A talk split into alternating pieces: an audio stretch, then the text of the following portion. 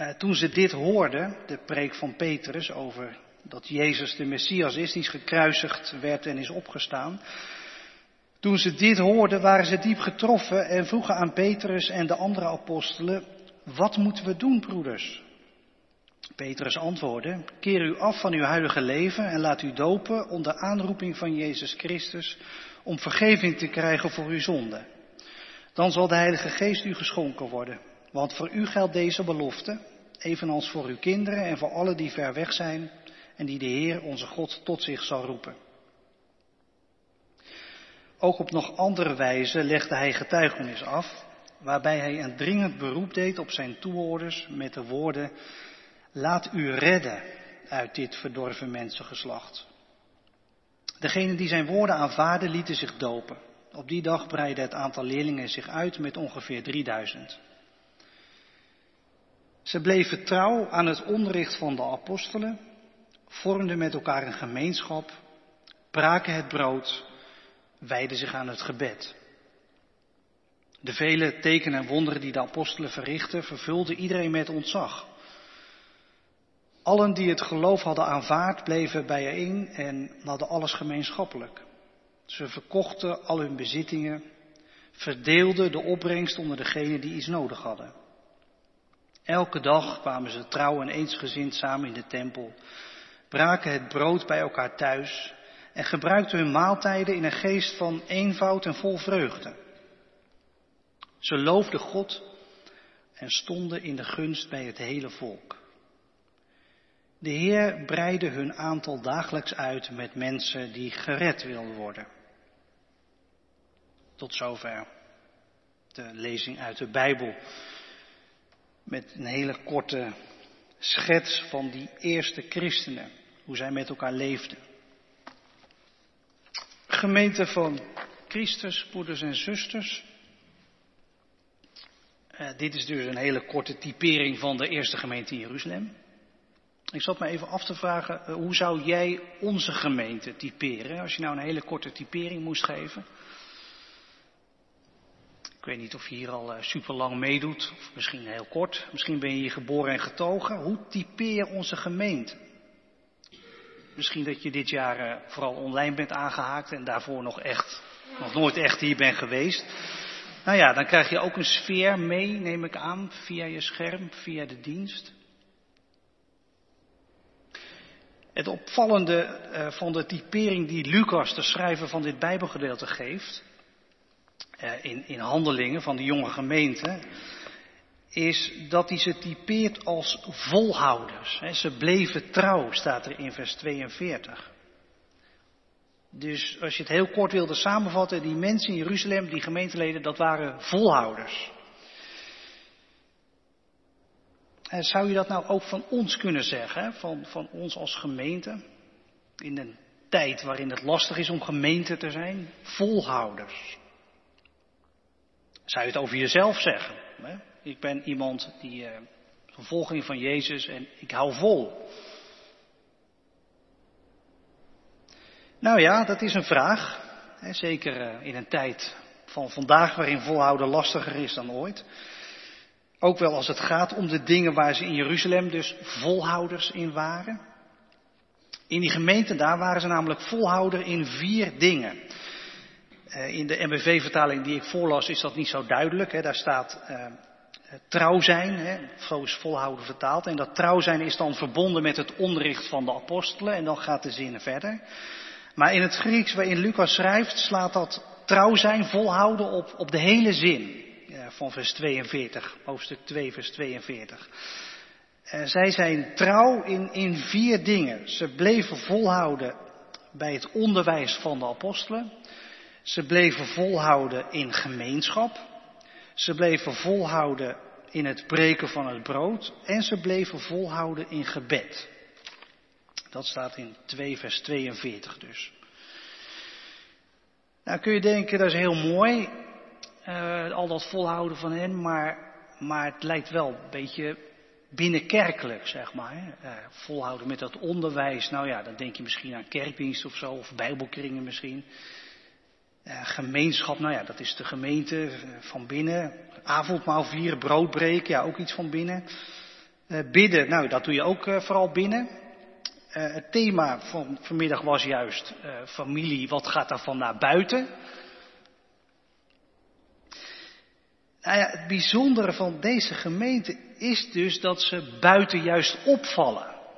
In de stad Jeruzalem hebben ze het over, over die volgelingen van Jezus. Die vallen op, ze, ze hebben een goede naam, ze staan in gunst bij het volkstaten. Dus ze hadden een goed imago en ja, er liepen ook mensen binnen. Die gingen ook meedoen. Dus, dus ze waren open en ze, en ze gingen ook uh, naar buiten. Er ging iets uit van wat ze deden uh, naar buiten. En dat komt doordat die vier dingen waar zij goed in zijn. Onderricht, gemeenschap, broodbreken, gebed. Die vier dingen waar zij goed in zijn, goed in waren.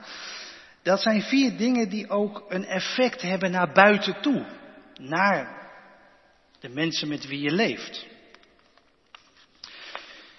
Dus ik dacht, laten wij nu vanmiddag eens kijken naar die vier dingen waarin die Jeruzalemmers volhouders waren. En het effect dat het had naar buiten. En, en dan vragen we iedere keer eventjes af, uh, die Jeruzalemmers waren daar volhouders in. Hoe zit dat bij ons Rotterdammers? Um, wat, wat kunnen wij daarmee? Ook heel concreet vandaag, nu. Hoe, hoe, hoe kunnen wij iets naar buiten brengen van die vier dingen? Uh, ik begin netjes bij één. Uh, volhouden bij het onderwijs van de apostelen. Ja, dat is wat misleidend. Bij onderwijs denk je misschien vooral aan je hoofd. Dat je een aantal waarheden over God en de geest en over Jezus in je hoofd stopt en, en daarbij blijft. Hè, dat blijft geloven, niet twijfelen, geloven. Ja, zo heeft iedereen in onze maatschappij zijn, waarheden en zijn theorieën.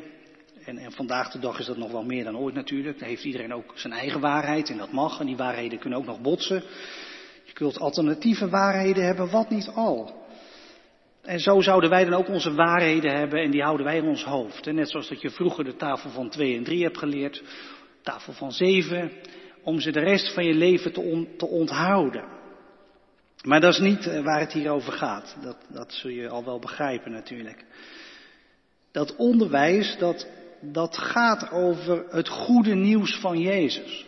Die, die apostelen vertelden dat door. Wat Jezus had gezegd, en wat Jezus had gedaan. En, en die, die, die Jeruzalemmers die, die bleven daarbij, die bleven daaraan vasthouden. Niet door het in hun hoofd te stoppen, wel door zich er telkens in te verdiepen en, en door zich telkens te laten raken. Dat het binnenkwam, dat goede nieuws van Jezus. En ook door het uit te leven buiten. In hun relaties, op hun werk, in hun opleiding, waar dan ook maar. Dus ze bleven bij het goede nieuws van Jezus en bleven dat ook uitleven. En wat is het goede nieuws van Jezus? In dit Bijbelgedeelte valt eigenlijk telkens het woord redden. En mensen die gered willen worden. Mensen werden gered. Laat je redden. En redden is natuurlijk ook een heel belangrijk woord. Maar ook vandaag hebben wij het heel vaak over redden. Gaan we het redden met deze crisis? Gaan we het redden met genoeg vaccins? Eh, ga je het redden met je opleiding? Ga je het redden met je werk? Eh, met je, met je mentale gezondheid? Eh, met je leven? Gaan we het redden met de wereld? Noem maar op. Hè. Meer dan ooit hebben wij het vandaag ook over redden. Gaan we het redden? Ga ik het redden? En nou is het goede nieuws van Jezus dus dat het niet het belangrijkste is om je af te vragen of jij het gaat redden, of wij het gaan redden. Het goede nieuws is dat Jezus het gaat redden. Jezus gaat het redden met jou, met mij, met ons. En, ook met de grote wereld waarin wij leven. Hij heeft jouw leven, mijn leven voorbij de dood gebracht. Voorbij de ondergang, voorbij mislukking, voorbij je foute keuzes. En nu hoor jij bij een nieuwe wereld die er aan gaat komen. In deze wereld. Jezus gaat het redden met deze wereld, want in deze wereld zal zijn nieuwe wereld aanbreken. Nou ja, dat is het goede nieuws. Dat Jezus het gaat redden met jou. Dat is redding voor jou. En dat hij het gaat redden met deze wereld. Redding voor deze wereld. En volhouden is dus ja, dat je daarbij blijft. Er komt natuurlijk heel veel op ons af in deze tijd. En verzinnen van alles om het vol te houden, om vorm te geven aan je opleiding of aan gemeente zijn. Hier de hele kerk hebben we opgetuigd met camera's en geluid en zo. We bedenken van alles en, en dat is ook goed. Dat is ook goed. Maar, maar uiteindelijk de basis blijft daarbij. De basis is toch dat, dat Jezus het gaat redden. Met, met ons. En ja, blijf daarbij, maar, maar vier het ook. Goed nieuws is iets om te vieren, iets om, ja, van te delen, om, om uit te leven. Eh, even een vraagje dan voor, voor jou en mij nu. Hoe, hoe kun je dat doen? Volhouden bij dat onderwijs en dat uitleven. En dan wil ik vooral even bij, bij dat laatste stilstaan uitleven? Hoe, hoe leef jij dat goede nieuws uit vandaag? Zelf denk ik daarbij bij die vraag eh, heel erg aan het woord hoop. Dat Jezus het gaat redden met ons, dat is hoopvol. En, en aan hoop hebben we in deze tijd, in, in onze wereld, in onze maatschappij heel veel behoefte. Uitzicht, perspectief. Hoop, dat, dat is een soort ja, relaxedheid, zal ik maar zeggen. Dat je, dat je soms ook even de kramp kunt loslaten van alles fixen en, en alles proberen te regelen tegen de klippen op. Wat minder controledwang. Dat is een manier van leven, denk ik, waar je in kunt oefenen. Hoop is, is ook hoopvolle dingen doen.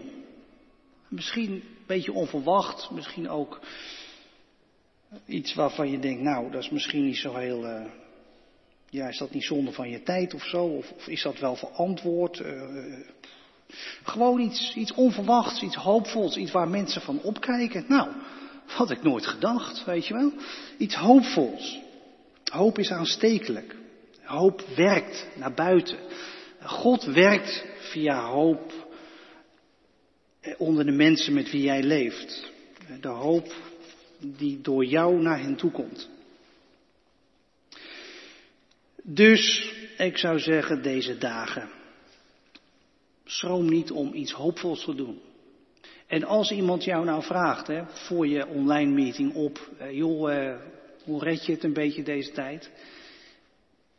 Waarom zou je ook niet eens een keer iets zeggen over je, over je diepste fundament? Nou, je hoeft niet heel veel een verhaal te gaan houden, maar nou, iets van perspectief. Dat jij als volgeling van Jezus toch ja, een, een, een perspectief hebt. Nou ja, kijk maar, deze week misschien is er wel een optie om, om iets daarvan te delen. dat is één, het onderwijs van de apostelen, het goede nieuws van Jezus. Je erin onderdompelen, dat blijven doen en het uitleven naar buiten toe. Het tweede waar die mensen in Jeruzalem aan vasthielden en waar wij Rotterdammers van kunnen leren, dat is gemeenschap gemeenschap met God, maar, maar ook de onderlinge gemeenschap met elkaar. Gemeente zijn. Daar hielden ze in vol. Eh, want gemeenschap is ook niet iets wat, wat vanzelf groeit of zo. Hè? Eh, gemeenschap, dat, dat heb je alleen als mensen erin investeren. Als ze in elkaar investeren. Misschien dat het in de cultuur van toen makkelijker was eh, dan, dan bij ons, in onze stad, in, in onze tijd. Eh, gemeenschap zijn als gemeente. toen waren sociale netwerken veel meer geografisch georganiseerd eh, dan bij ons. Rond huizen van mensen, gemeenteleden met een groot huis. Daar, daar kwamen de anderen naartoe. En in zo'n huis liep al van alles rond. Daar, daar, daar was natuurlijk de huishouding, het gezin, klanten, zakenrelaties. Zo'n groot huis, daar, daar, liep van alles rond. Dat, dat was al een heel sociaal netwerk. En als daar een gemeenschap van volgelingen van Jezus aan huis kwam, dan, ja, dat, dat was al een soort bestaande plek haast. En, en ja, dan ging je natuurlijk ook vaak samen eten. Hè? Dat is ook ontzettend gemeenschapstichtend in zo'n, in zo'n huishouden daar. En bij ons zit dat toch anders in elkaar natuurlijk. Wij hebben voordeuren en die zitten meestal dicht. Um, ons leven is uh, druk, gefragmenteerd. Onze netwerken zijn gefragmenteerd en niet één plek, maar overal hebben wij zo onze netwerken. Dus ja, gemeenschap. Wij moeten echt ons best daarvoor doen om als gemeente contact te blijven houden en, en, en bij elkaar te blijven. En dan hebben we ook nog die crisis natuurlijk, corona. Is ook een contactcrisis. Dat gaat al helemaal niet helpen natuurlijk, als het gaat om gemeenschap. Dus ja, als het gaat om volhouden, volgelingen van Jezus in Rotterdam, ja, dan is dit wel een tijd van volhouden natuurlijk. Gemeenschap. Gebruik de opties die er zijn. Online, kaartje, even langs, belletje.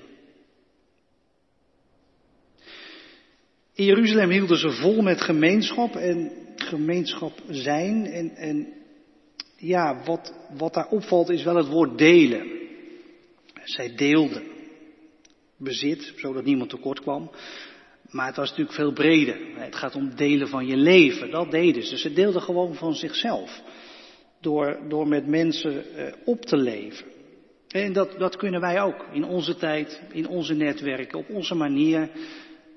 Eventjes met iemand een stukje samen opleven. Dat is ook delen. En dat valt gewoon op naar buiten toe. Daar, daar gaat iets van uit. Dat, dat brengt een, een positief praatje de wereld in.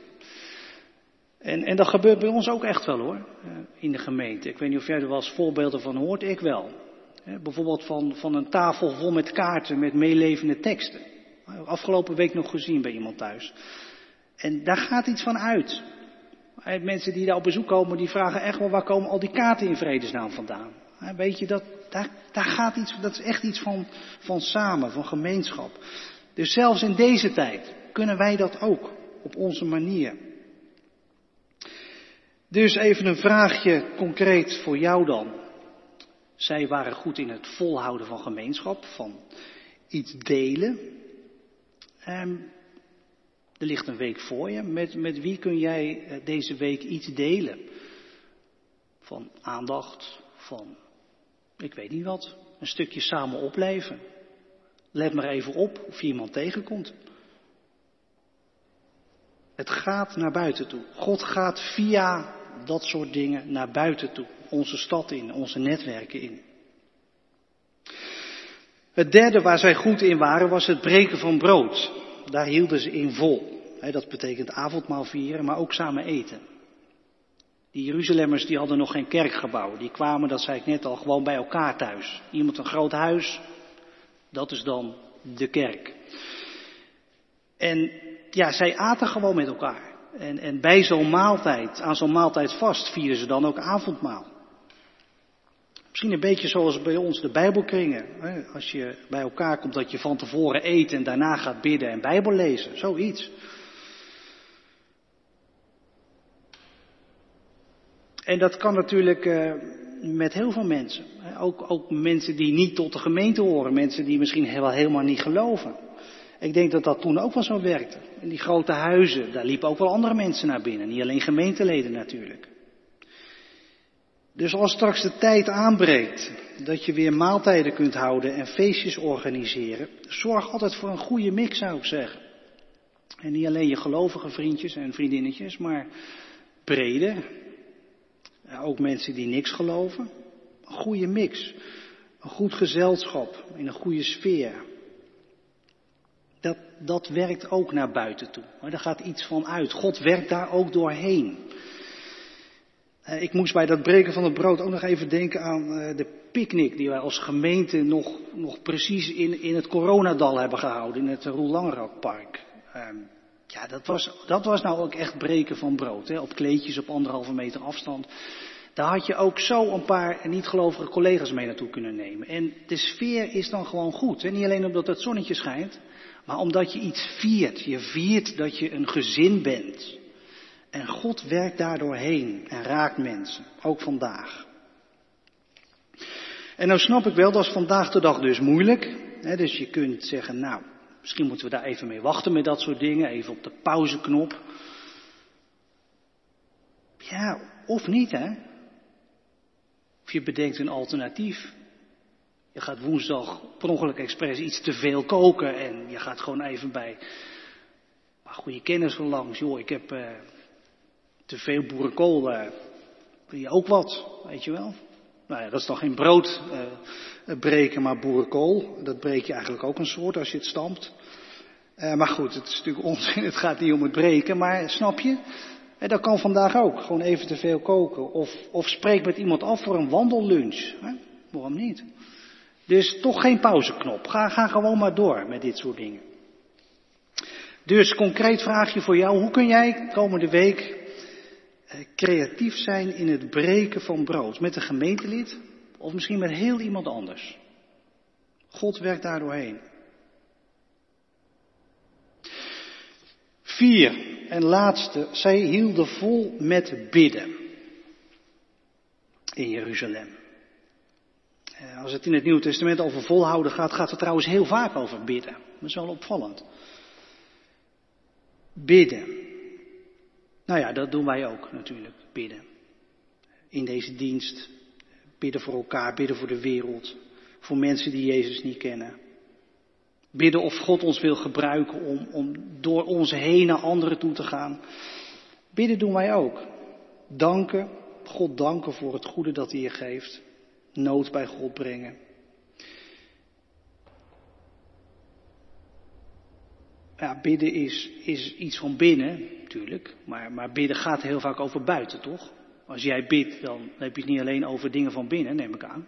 En dan bid je toch ook wel eens voor een collega of zo. Bidden gaat ook over buiten, bidden voor de wereld. Uh, bidden en volhouden horen dus bij elkaar. Ik weet niet hoe dat bij jou zit op dit moment. Of bidden nog goed lukt. Of dat je door het thuiszitten alle regelmaat kwijt bent geraakt en eigenlijk ook geen, geen gebedsmomenten meer hebt. Uh, ik zou zeggen, uh, gebruik mogelijkheden om te bidden, ook om dat samen te doen. Komende week twee mogelijkheden. Woensdag is het biddag. Dat had je natuurlijk al lang in je agenda staan, maar goed. Bij deze nog even een reminder.